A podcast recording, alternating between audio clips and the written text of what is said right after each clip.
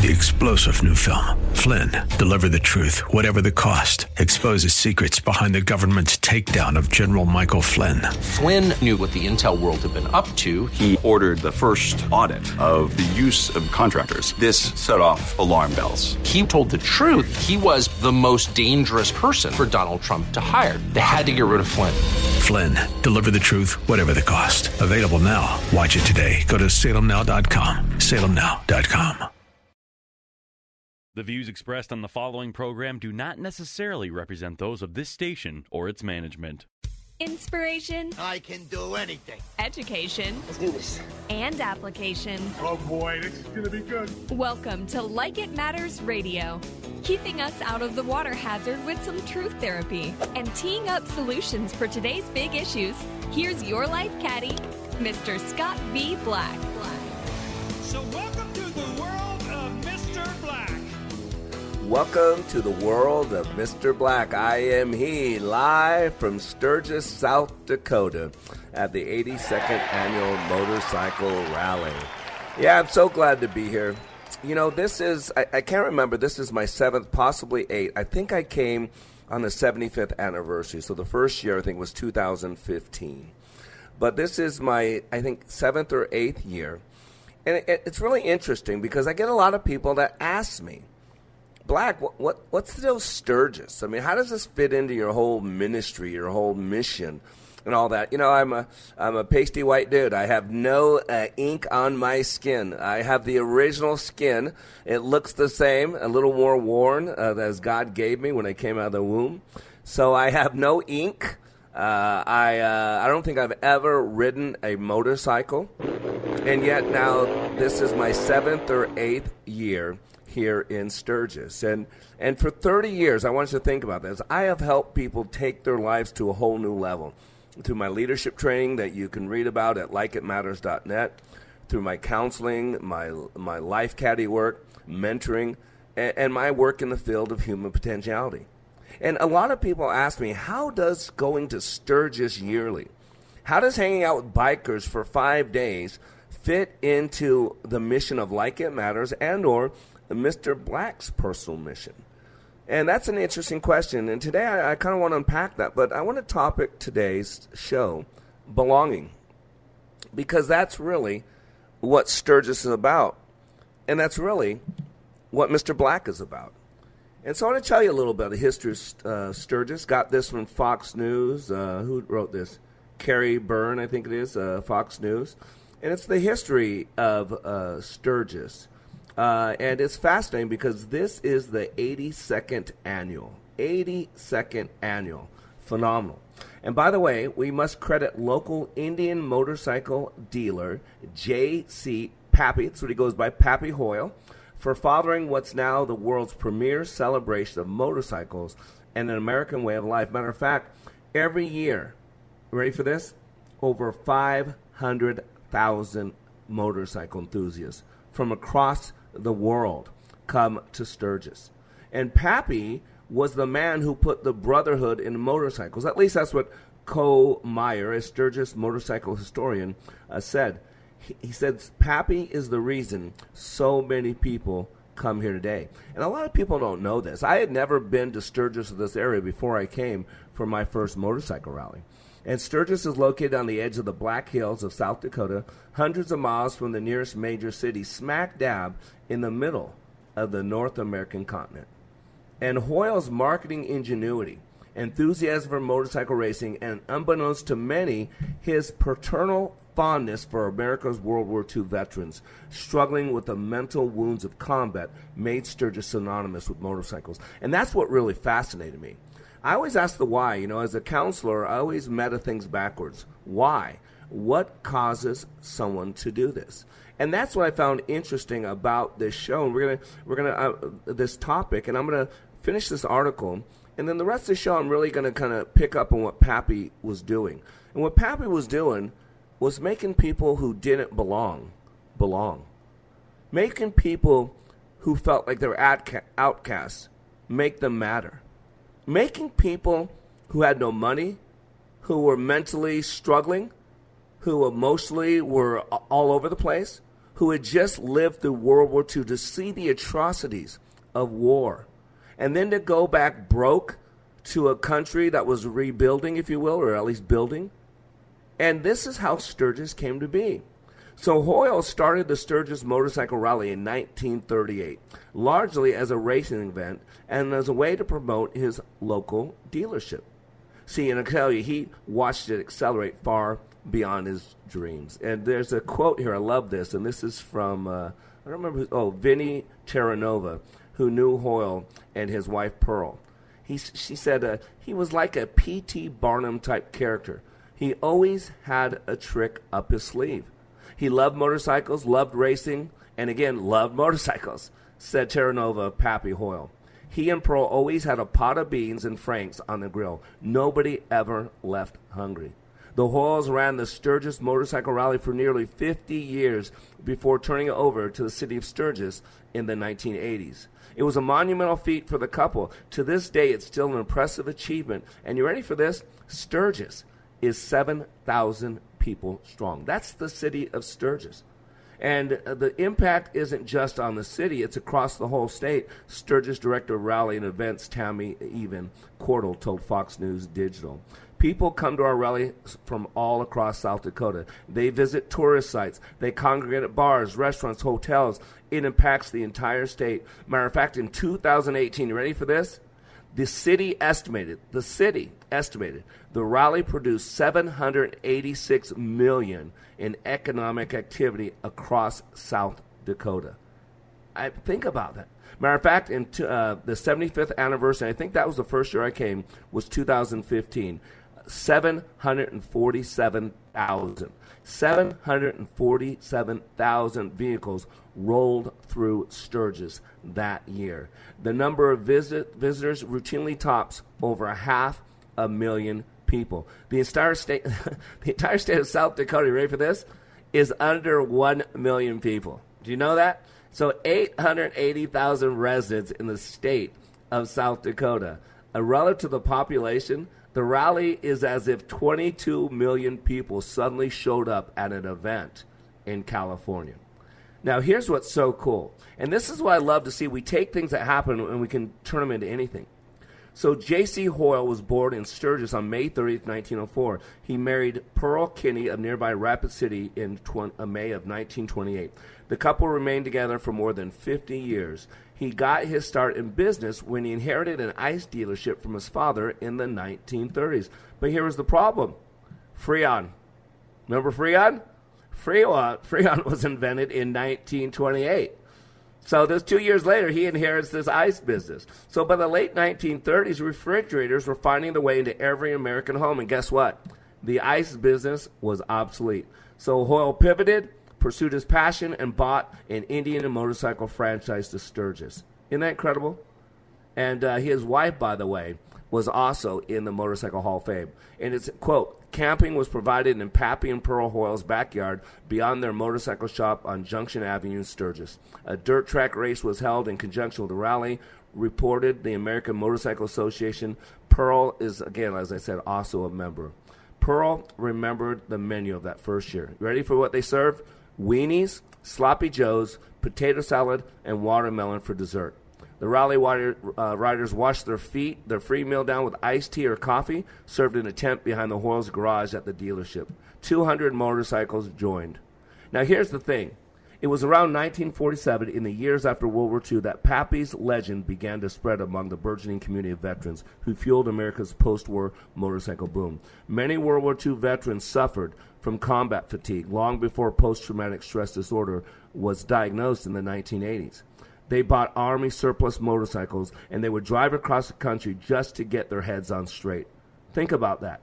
That's what it was. See, it was, motorcycles were much cheaper than cars, so motorcycles afforded veterans a freewheeling mode of group transportation at a time when fitting back into society posed certain challenges. A Veteran Ad- Administration study estimates that thirty-seven percent of World War Two veterans seeking treatment after the war suffered from P T S D. And not all, not all sought treatment. Many sought the open road, and many found Pappy. Hoyle was a tough old buzzard when it came to business and forging the rally. Yet Hoyle had a soft spot in his heart for the young Americans who fought in World War Two and were struggling to come to terms with the horrific, horrific human carnage they witnessed in combat. A lot of veterans were messed up, said Meyer. They were hungry, they were broke, they had nowhere to stay, their motorcycle needed work, and here was Pappy, dead set in the middle of the country. And today, from Sturgis, South Dakota, eighty-second Annual Motorcycle Rally, we're talking about belonging, because that's what Sturgis Motorcycle Rally is about. We'll be back.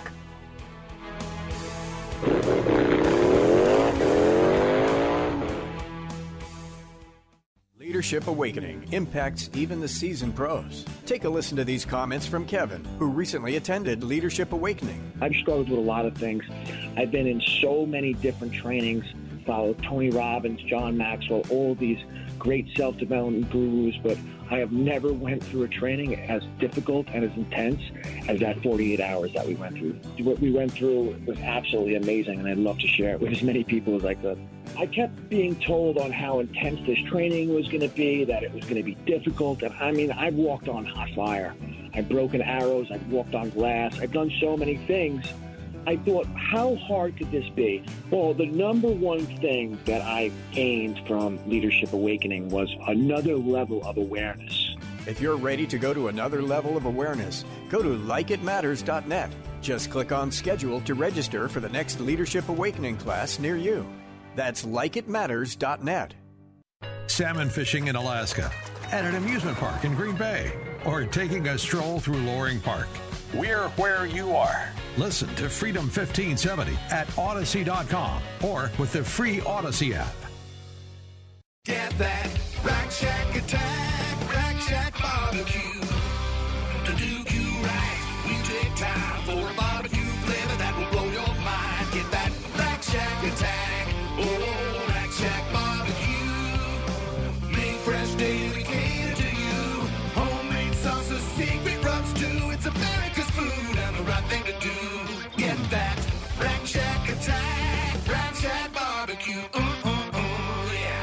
The right of the people to keep and bear arms shall not be infringed. Bearing Arms dot com covers Second Amendment issues, self-defense, the latest gear, and more. That's Bearing Arms dot com.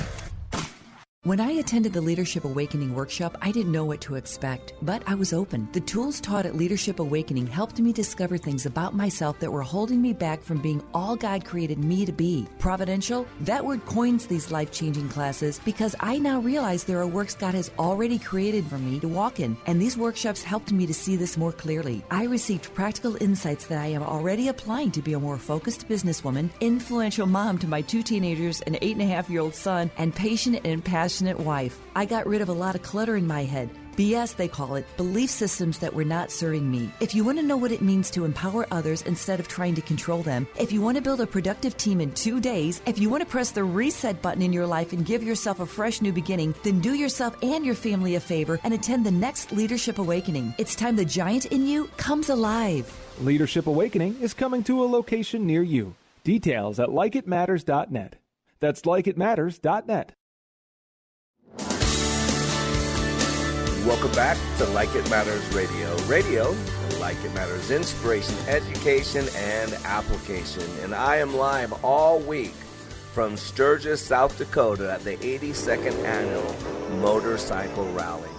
And you know, ladies and gentlemen, I started this uh, this ministry here at the Sturgis. I, I connected with a mi- man by the name of Michael Bushilla and Paula Bushilla. Uh, they were introduced to me through my Minneapolis connection, uh, and they went through my leadership training. And as they went through my leadership training, got to know Michael Bushilla and uh, found out that this is his twenty-sixth year, that God told him twenty-six years ago to go to Sturgis and wash people's bikes. He was him in a bucket and some soap in an open parking lot, uh, and he just sat out there and had to ask someone for a hose and all that. And he was just loving on motorcycle riders. Uh, he started with, couldn't pay anything, couldn't tip anything. And today it's grown into something, you know, we do hundreds of motorcycles a day, a day. And you go to uh, free bike wash dot org to read about it. And uh, we love on these people. They come in, we wash their bikes, they get their shoe shined, they get their leather repaired. Uh, we have incredible bratwurst, uh, a nice ice cream machine. Uh, we have pulled pork sandwiches. Uh, we have tea and soda. Uh, we we do everything. We have hand massages, back massages. And each one of these is a stage. And along the way, we, we love on them. We feed them. We provide services for them. Uh, they can't give us any money at all. They can't tip us. They can't donate. They can't pick up a towel to wash or wipe anything. It is full service. We want to demonstrate Jesus Christ's love.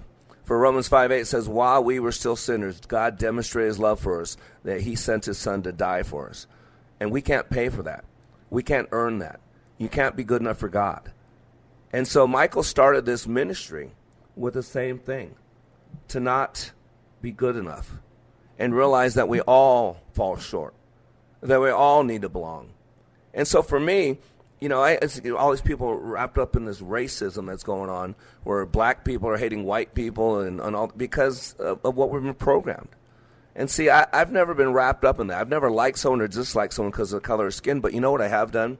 I have judged people that I don't fit in, that I don't belong, that I don't understand w- why they do what they do. And one of those groups of people are bikers. And I don't care what the color of their skin. But I see a group of people, no matter male or female, no matter what their skin color, with leather on and uh, bandanas uh, looking pretty rough, and they're walking toward me on one street. Guess what I'm going to do? I'm going to cross the street. I'm going to go in the opposite direction. I don't feel comfortable around people that I have no understanding of what they do and why they do, and then we hear all these things about what goes on. And so for me, it was a way to be uncomfortable, to connect. And so today we're just talking about this. This is about belonging. And so I want to open up the phone lines. You guys can call in if you want, six five one, two eight nine, four four six six. Ask any questions you want about the motorcycle rally, about what we're doing. But I want to go back to the story I read from Fox News uh, about Pappy Hoyle.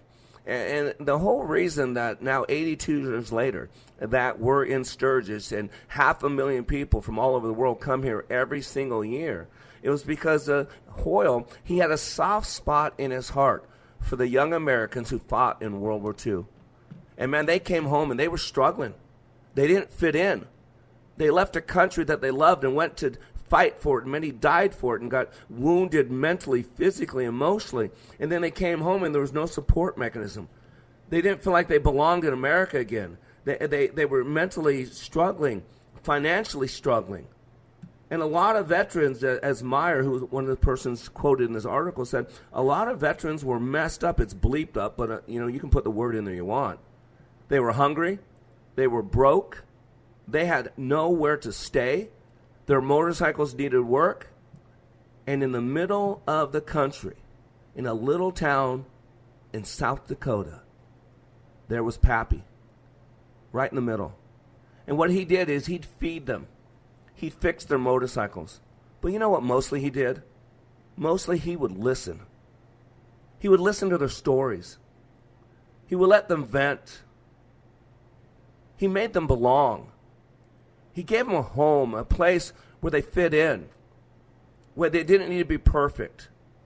Ladies and gentlemen, I've been dealing with tens of thousands of people all over this world for thirty years, intimate levels. And I'm going to tell you right now, I don't know who Pappy Hoyle was, but I know Pappy Hoyle had a place in his heart, a God place.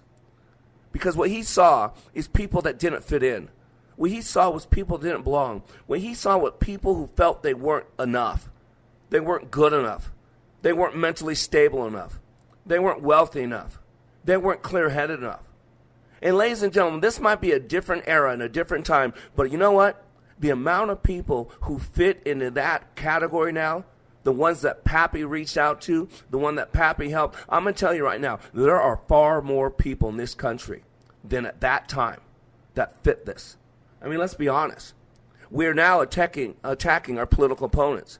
They just raided Trump's Mar-a-Lago home. It is going to be civil war out there. The our government is now weaponized against its political opponents. I was harassed by the I R S. I lost a business, lost a home, my lowest learner. And now we got a bill that is adding eighty-seven thousand I R S agents, doubling the budget of the I R S.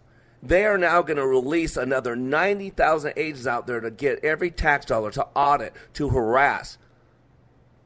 You want to talk about not belonging? We're now in your own country, just like these World War Two veterans came back and they felt a foreigner in their own country, the one that they just died for or were, or were willing to die for, lost future, lost limbs, lost hope. And see, Pappy made them belong. Pappy said, I see you. Pappy said, I feel your pain. Pappy said, thank you. And the legend of this fatherly figure of Pappy and Sturgis spread among the veterans, leading the surge in motorcycle clubs and, and ridership around the nation. Many returned to the rally in Sturgis to, to see the man, to see Pappy. And they had friends with him, a check in hand. J C. Pappy, by the way, Hoyle, he died on February first, nineteen eighty-nine. He was eighty-four years old. He's buried today at Bear Butte Cemetery in Sturgis, the city where he was born and which he made famous around the world. He and Pearl were charter members of the Sturgis Motorcycle Museum and Hall of Fame that was founded in two thousand one. His legacy has made Sturgis synonymous with motorcycles. Motor muscle is deeply ingrained in the local culture. Motorcycles, four-wheelers, horses, that's how people grow up around here, said Evan Cordell, the rally coordinator. It's amazing to think about it. We were known worldwide as a motorcycle mecca, a place people put on their bucket list. And it's because of one man, because of Pappy Hoyle. His legacy spread far beyond the Sturgis city limits. When two bikers see each other, they wave, they shake hands, they hug each other, they call each other brother. Think about it. They call each other brother. It's an informal fraternity. That's what Pappy, Pappy created, the fraternity. He fostered the brotherhood of motorcycling. And ladies and gentlemen, I don't care who you are. That should touch your heart. Sturgis started because there's a need.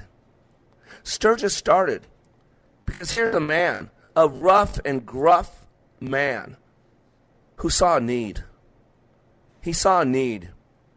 He saw broken veterans coming home, men and women who, who went to fight for a country that they loved, but they didn't want to fight. They didn't want to kill and destroy, but their country called on them in a great time of need, and they served valiantly. It is without a doubt, there's no doubt in my mind, that that generation was the greatest by far of all generations. They sacrificed it all. A lot of these people, their families went through the Great Depression. They went through the early stages of America moving into what's, what would become a superpower. And these all these men came back, and they didn't fit in. Do you know what it's like not to fit in? They had a mental, emotional pain that was beyond what we could understand at that time. Do you know what it's like to have mental, emotional sta- uh, pain that you can't explain to people? These men come back and they were poor. They, they they have nothing. And so they had to make do. You know what it's like to, to be poor and have nothing? They were shunned. They were outcast. They were strange. They were different. They were mentally agitated. Any of that sound familiar? They just needed someone to care. Someone to notice them. Someone to say, hey, you have value. You belong. And I'm going to tell you, it stirs me up because this is the real world. This is the world I live in. I walk in people's pain. I pull back the curtains. I move beyond the facades, the surface level that most people live on. It's fake. People show up at church and all talking about what they did Saturday and doing all this and all that. And yet they're asking each other how they're doing. Oh, great. And yet they're at home struggling. Their marriages are falling apart, struggling with pornography or drug addiction, wondering what happened in this country that we some of us would be willing to die for, and now it calls us its greatest enemy. A country that used to have freedoms and freedom of press and freedom of religion and freedom for uh, political persecution by your opponents. And now all those things are embraced. Now, as long as you can prove that someone's evil, you can destroy them. You can use the full force of the government and weaponize the Department of Justice, weaponize the I R S. But no one seems to care because it's a Democrat. Oh, it's okay. It's Joe Biden. We, he loves everybody. Ladies and gentlemen, I'm telling you right now, we need some pappies in this world. Because it might not be the end of World War Two, but we're in something far worse. Because at World War Two, we all came together. We all came together as a country, and there is no coming together as a country anymore. We are at least two separate countries. And ladies and gentlemen, we're better than this. We need to see people who don't fit in and help them belong. That's why I'm in Sturgis. That's why I'm on the radio. That's why we do what we do. I'm Black. We'll be right back.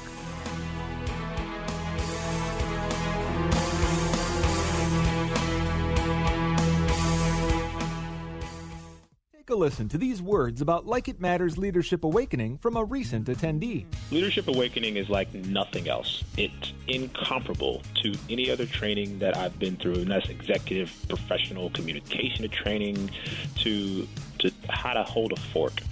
It, the, the Leadership Awakening is a deep mental experience where I was forced to challenge my mind in a way that I've never been challenged before, and it's there's nothing like it. There's there's there's no way to explain it with words. You have to experience it. Leadership Awakening. Change your heart. Change your mind. Change your life.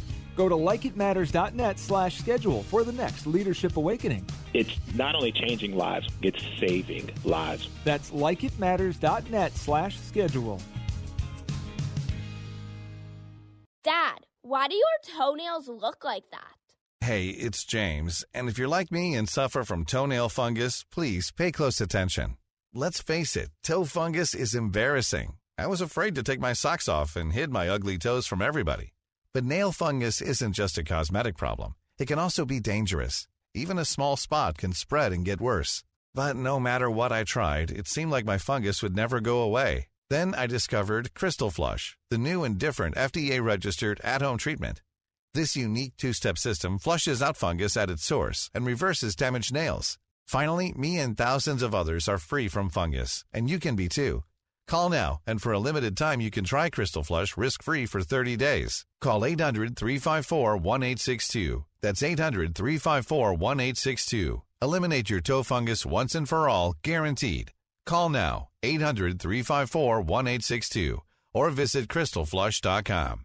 We are all in the construction business, constructing memories, relationships, new ideas, and a legacy that will outlive us. Life is best imagined as a construction project. Hey, can we get that backhoe over here? At Like It Matters, we craft tools and teach you how to use them. Mister Black has a bevy of tools to help you build your life into your dream. One of those tools is individual life counseling.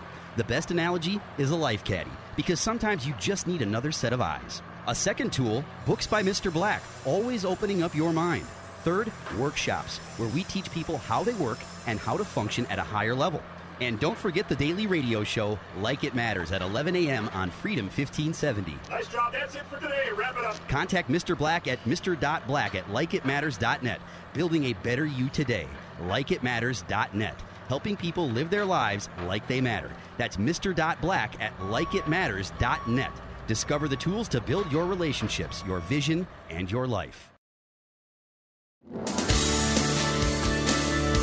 Welcome back to Like It Matters Radio. Radio, Like It Matters, inspiration, education, and application. I am Black.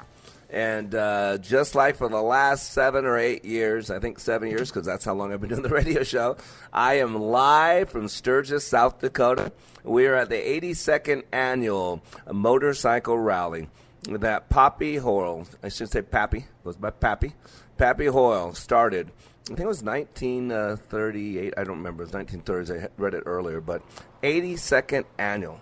That's just so impressive. And by the way, if you want to join us, you have some questions for me about what goes on up here, what are we doing up here, whatever about the rally, uh, feel free to call in, six five one, two eight nine, four four six six. And it doesn't have to be specifically about the rally. You can ask me whatever you want to ask. Uh, but I want to talk about what Pappy did. See, Pappy saw a need. See, I live by the motto, you see a need, you meet a need. And you got to have a motto. You got to have a mantra. You got to have meaning. Remember the three M's of living life like it matters. You, you have to have meaning. Uh, you have to have mon- uh, a mantra, and you got to have motivation, a reason why. and he saw something. Now, today we know what that is that Pappy saw. And we know what that is because of a, a guy by the name of a- Abraham Maslow. Abraham Maslow was an American psychologist who was best known for creating Maslow's Hierarchy of Needs. Hierarchy of Needs is a theory of psychological health predicated on fulfilling innate human needs in prior- uh, priority, culminating in self-actualization. Uh, it was a book, The Theory of Human Motivation, I think is the name of the book I'm looking for. I think it is. I'm sorry, no. Uh, it was fully expressed as nineteen fifty-four book, Motivation and Personality. Uh, it's powerful if you understand the basic needs of people. See, Maslow wanted to understand what motivates people. See, as a leader, you got to know how to move people. That is the the really what motivate means. It's the ability to move people. And Maslow believed that uh, people pro- possess a set of motivational systems unrelated to rewards or unconscious desires. Isn't that amazing? It's innate. These things drive us. And in nineteen forty-three, Maslow uh, posited that people are motivated to achieve certain needs. When one need is fulfilled, a person seeks to fill the next one, and so on. Uh, and it's fascinating because there are, and I've seen different versions of it, but the original version was a five-stage model. And it can be divided into basic or deficiency needs. The basic needs, what we'd call the deficiency needs, um, and they are, you know, physiological, safety, love, and esteem. And then there are growth needs that go. But the king, the thing with this is you cannot deal with the growth needs until you met with the uh, met the basic needs, what we call the deficiency needs. And so the deficiency or basic needs are said to motivate people when they are unmet. Also, the need to fulfill such needs will become stronger the longer the duration they are denied. For example, the longer a person goes without food, the hungrier they will become. And one must satisfy lower-level basic needs before progressing on to meet higher-level growth needs. And once these needs have been reasonably satisfied, one may be able to reach the highest level called self-actualization. And every person is capable and has a desire to move up the hierarchy towards a level of self-actualization. Unfortunately, I'm just being honest with you, progress is often disrupted by failure to meet lower-level needs. You know, you got things like divorce, loss of job. They can cause an individual to, to fluctuate between levels of the hierarchy. Maslow also noted that only one in a hundred people become fully self-actualized. I gotta be honest with you, I think it's way, way, way, way higher than that. Maslow at the time said one in a hundred people become fully self-actualized. We're, we're, we're talking about one percent because our society rewards motivation primarily based on esteem, love, and other social needs. So you got the basic survival needs. That's number one. Biological, physiological needs. You need air. You need food, you need drink, you need shelter, you need to procreate, you need warmth, you need sleep. And think about this. When when those needs aren't met, then nothing else matters. Why do you think a homeless person could kill you for a buck or just for looking at wrong? Why do you think someone who has no hope, they, they don't know how they can provide for their family? They don't have a shelter. They don't have a place to go to, a place to belong. See, until those needs are met, nothing else matters. And we see that. Look at Hurricane Katrina. You want to study something? Look at how people, what people did to each other during Hurricane Katrina. I mean, they did some terrible things. The rapes and uh, brutal killings and abuse, uh, you know, stealing from each other. See, that base need. You can tell a man's religion in a time of despair. See, when you squeeze somebody, you see what they're made of. And they, I don't remember who said it, but something like that. If you really want to know a man's uh, what's inside a man's heart, Uh, slam a hammer on his toe, because you'll see what that man's made of, because it's in those base times, right? And then after the biological, physiological needs are met, then there's safety needs. Now we, we need shelter. We want protection from the elements. We need security, order, law, stability, freedom from fear. But if you can't eat, if you have no guarantee of today, you know, see how they work? It's only once that's in place that now you can meet that other need, the safety needs. Now, once you got the biological, the food, uh, you're, you're going to survive. Uh, you're not worried about day-to-day if you're going to live. Now you can meet those safety needs, protection from the elements, some security, some order, some law, some stability. Then you go to the third level, and when all these fall under survival, love, belongingness, needs. Don't you see it? That's what Pappy saw. Love, belongingness, needs. In other words, friendship, intimacy, affection, love, from a work group, from a family, from friends, romantic relationships. And see, that's what Pappy tapped into. That's what Pappy had a heart for. He could tell without that, this survival need, this base need, nothing else mattered. See, because once you get to those three base needs and then they're met, you know what, number four, we call that success, because the first one was survival. You're just getting through. You're just a squirrel working to get your nut. And let's be honest, how many Americans today are just squirrels working to get their nut? A lot of them. After those three are met, now you can go to esteem needs, which is about achievement, mastery, independence, status, dominance, prestige, self-respect, respect from others. We would call that success. You made a name for yourself. You're somebody. I grew up white trash. I mean, we were the only white people in the projects behind Sam's Town in Las Vegas. I mean, I know what it's like not to have, to be excluded, to be pushed away. And so how, what do you think as a kid when we had nothing? We were poor white kids. We I had uh, old shoes that were falling apart. I had no clothes. Uh, I, I didn't get to go anywhere because we had no money. See, if those things aren't met, then how can I ever build my esteem, my achievement? And so when I got on my own at sixteen years old, uh, in the Army at seventeen, graduated high school, and then when I got back from the Army, living in my car while I went to school for a little while, even though my parents lived a couple miles down the road. Because my basic needs now were met, and now what I was working on was esteem. I need to now define who Scott Black was. Am I this waste? Am I just a, a, a, a piece of white fat trash?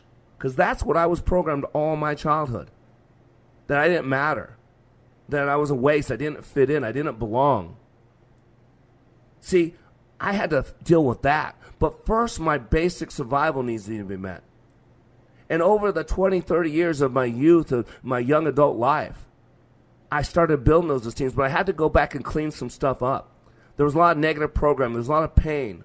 There was a lot of, uh, of anger and resentment and bitterness that was building and budding in me. Just like so many people today, I would stuff, stuff, stuff, and I was ready to snap. And by my mid-twenties, boy, if I didn't fix myself, I was going to be in big trouble, mister. I was either going to be a murderer or a rapist, but it was ugly. So much anger, so much resentment stuffed down deep inside. A victim, poor me, I don't matter, I don't fit in. Some of you know exactly what I'm talking about. That's not who I am today, because I wouldn't allow it. God wouldn't allow it. I went on a journey to change, to learn how to fix myself. In the process of learning how to fix myself, I realized that there's lots of broken people around me. And if I could take my pain and use my pain to help other people, then my pain had a purpose. Then my pain had value. And as I started reprogramming myself and understanding how I create experience to m- become a master practitioner of neuro-linguistic programming, cleaning up some of my self-talk, the abuse, the self-inflicted abuse, not just the external abuse, but the internal abuse. Because like so many of you out there, when the abuser that was abusing me was no longer a part of my life, guess who took over? Just like with you, you took over. I took over. And I kept running those tapes over and over and over and over and over. And really, it took me about thirty years to really build those esteem needs, that achievement, that mastery, that independence, that status, that prestige, that self-respect, and respect for others. Today, I'm called Mister Black. It's a, a term of respect. I used to feel really uncomfortable. People called me Mister Black outside of class. My wife refers to me still sometimes as Mister Black, and I got to think people on the outside that don't know, wow, what a real work that dude is. He makes his wife call him Mister Black. I don't make my wife do anything. You may, undoubtedly have never met my wife. I'm sure Lee could say the same thing. I don't make my wife do anything. My wife does what she wants to do. I'm not saying that's not negative. Please don't hear that. But my wife is not someone to be thumbed down and be controlled. That's not who I married. That's not who she is. But now, once you got those self-esteem needs, that achievement, only then can you go to that third level with the self-actualization needs. In other words, realizing your personal potential, self-fulfillment, seeking personal growth and peak experiences. See, until you have met those basics, you can't go on to success. And until you've met that success, you cannot go on to significance. Remember, there are three three levels of living. You got to get this. They all start with S's. Survival, success, and significance. And so many people are so wrapped up in their petty little experience that they're just working to survive. They're just working to get through things. You got to get it. Are you still there? Are you at that level of success? Or are you now beyond that level? And are you ready to go to significance? So today on Like It Matters Radio, we're talking about belonging. And I am live from Sturgis, South Dakota at the eighty-second Annual Bike Rally. You can join us after the break, six five one, two eight nine, four four six six. We'll be right back.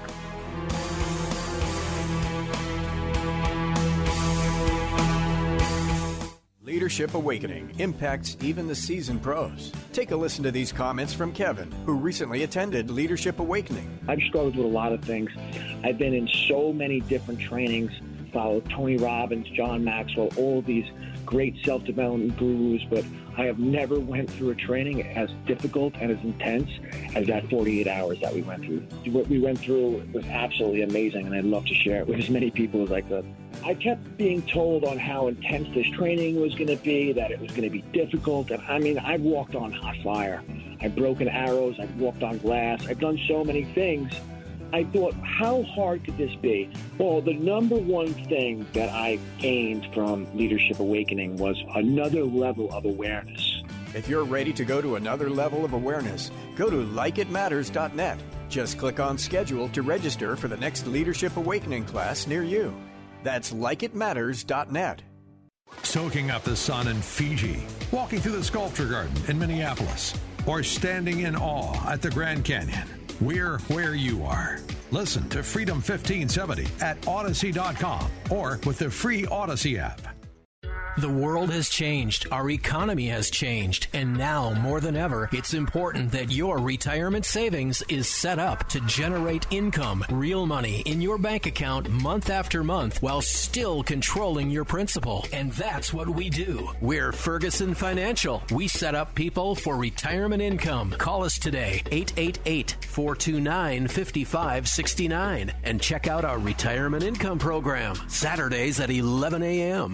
With the vast majority of media today leaning hard left, it can be tricky to find news that actually shares, let alone defends, a conservative viewpoint. Hot Air dot com provides analysis and commentary from conservative writers like Ed Morrissey. Hot Air dot com. Take a listen to this comparison of other training to Leadership Awakening.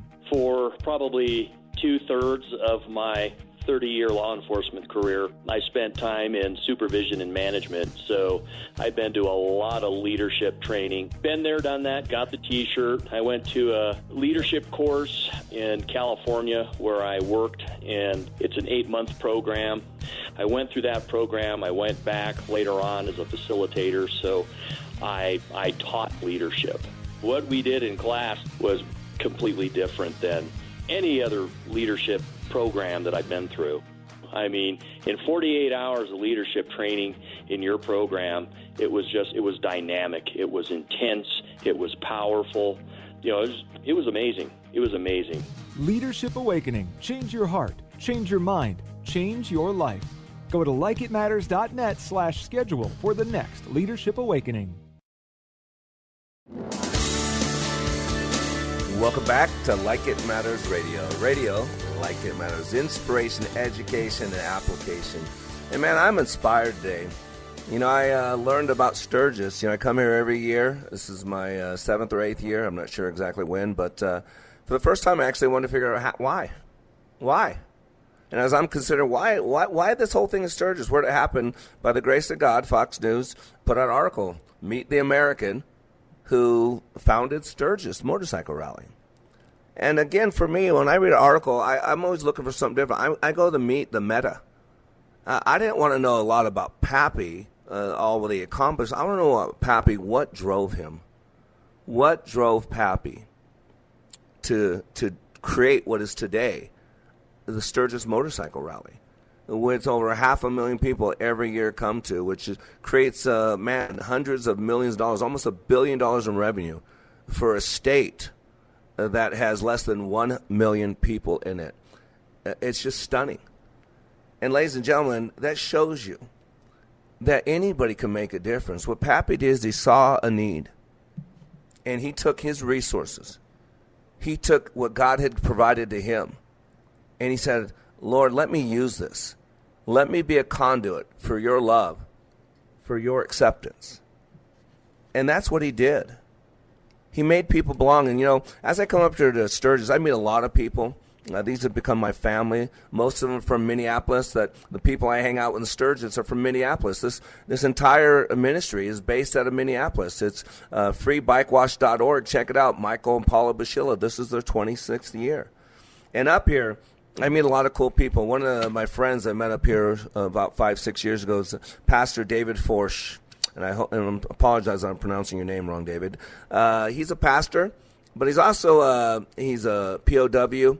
Uh, he's a uh, uh, warrior.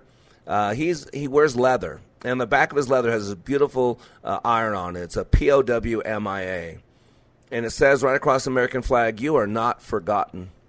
Below that, it has the tag of prisoners of war, missing in action. And then here's the line: he's a Vietnam veteran. He's a U S Navy veteran. He's a pastor. Uh, he's a man of God who, who doesn't see his, uh, his potential. He's a great man of God who doesn't see himself that way, but he is. And the very bottom of this, it says, we ride for those who can't. Get emotional. We ride for those who can't. And you know why they can't? It's not that they can't because they don't know how to ride a motorcycle. It's not that they can't Uh, because of any other reason. You know why they can't? Because they're not here.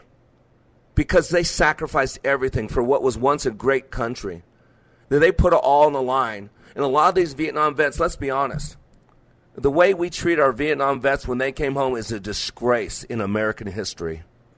And to this day, these men who gave it all to fight a very unpopular war, who didn't want to go, who many were drafted, were came home and spit upon by this country, were abandoned, were neglected, were told that they don't belong here anymore. Men who went and gave it all, who lost sanity, who lost life, who lost limb, who lost future, who lost hope. Man, we're better than this. And here we are again now. Because we're told to hate Trump and uh, now the Democratic deep state and the media, uh, state-run media, now program a lot of you to hate Trump. And so as long as we hate somebody, we can destroy him, right? Isn't that what we did to black people when we can treat them less than human? Then you can treat someone who's less than human any way you want. You can hang them. You can make them a slave. You can abuse them, right? And everybody cheers it on.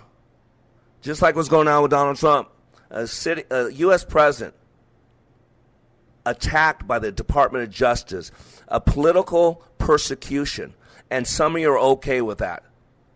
And this shows you the bitterness and the hatred that is now being inbred in this country, the racism that's now approved. It's racism, racism. You just flip the script on the colors. Before, it was okay one hundred years ago to treat people who are black poorly. Now today, it's okay to treat people who are white, as long as they're conservative and as long as they're Christians. If they're liberal and progressive, oh no, you can't touch them. But if they're conservative and followers of God, you can. Ladies and gentlemen, who belongs in this country? Who belongs in your family?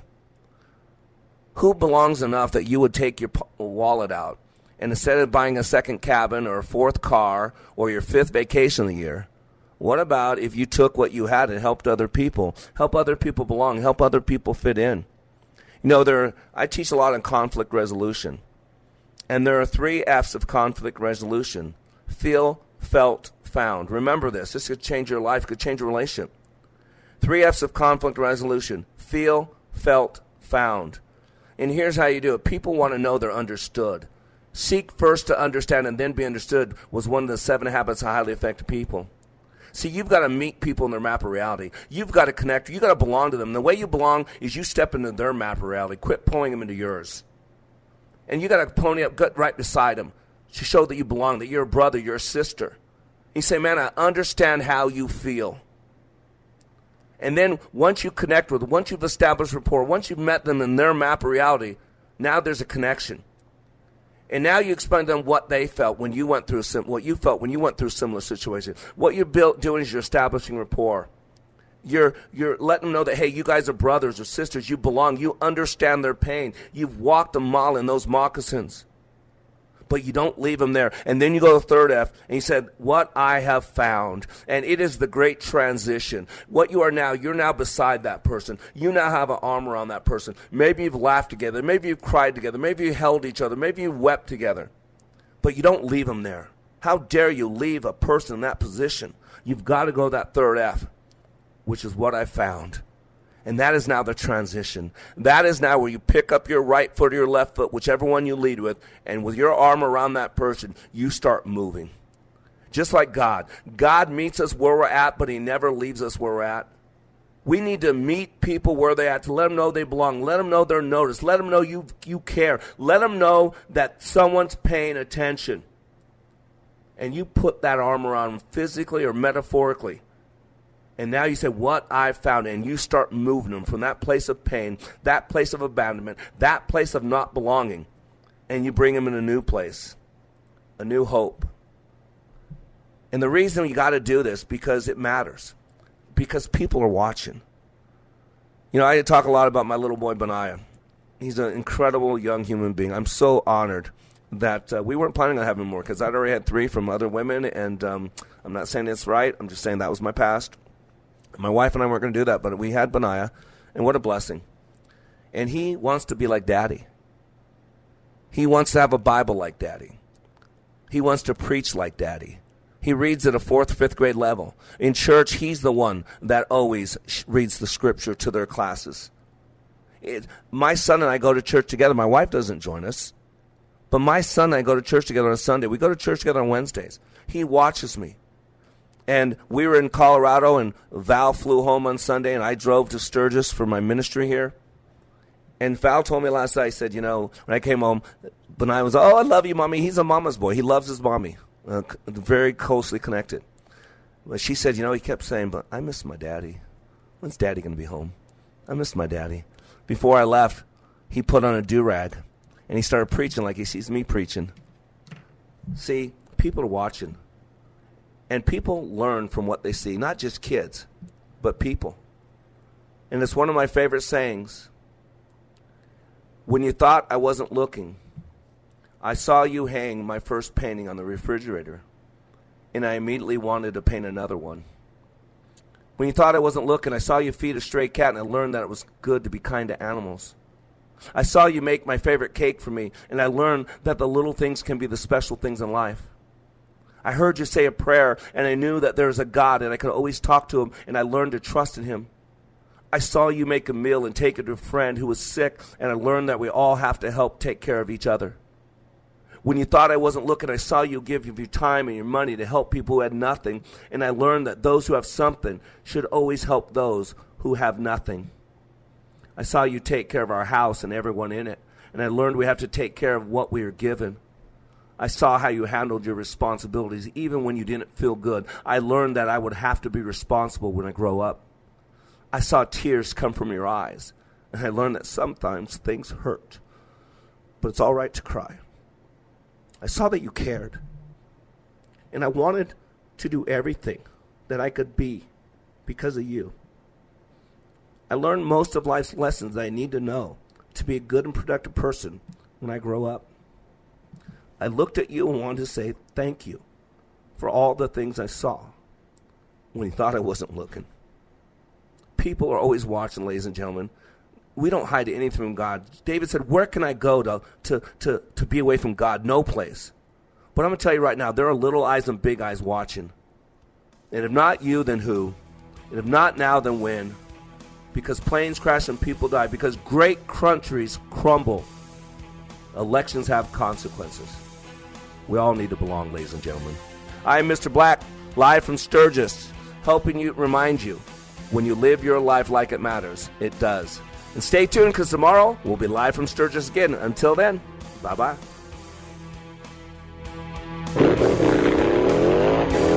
considering protecting your retirement with gold or silver? Listen up. Mark Davis here. One company I trust for this, Advantage Gold, the highest rated precious metals firm in the country. They've won the Best of TrustLink Award four years in a row because they really educate their clients on how to buy gold and silver the right way. Call eight hundred nine hundred eight thousand, eight hundred nine hundred eight thousand. Talk to one of their experts. They can send you a free gold kit along with a free copy of the Wall Street Journal national bestseller, The Great Devaluation. Number again, eight hundred nine hundred eight thousand. Don't wait any longer. Get the best information, the best process, the best service, the best value, all from Advantage Gold. eight hundred nine hundred eight thousand. That's eight hundred nine hundred eight thousand. Call Advantage Gold today.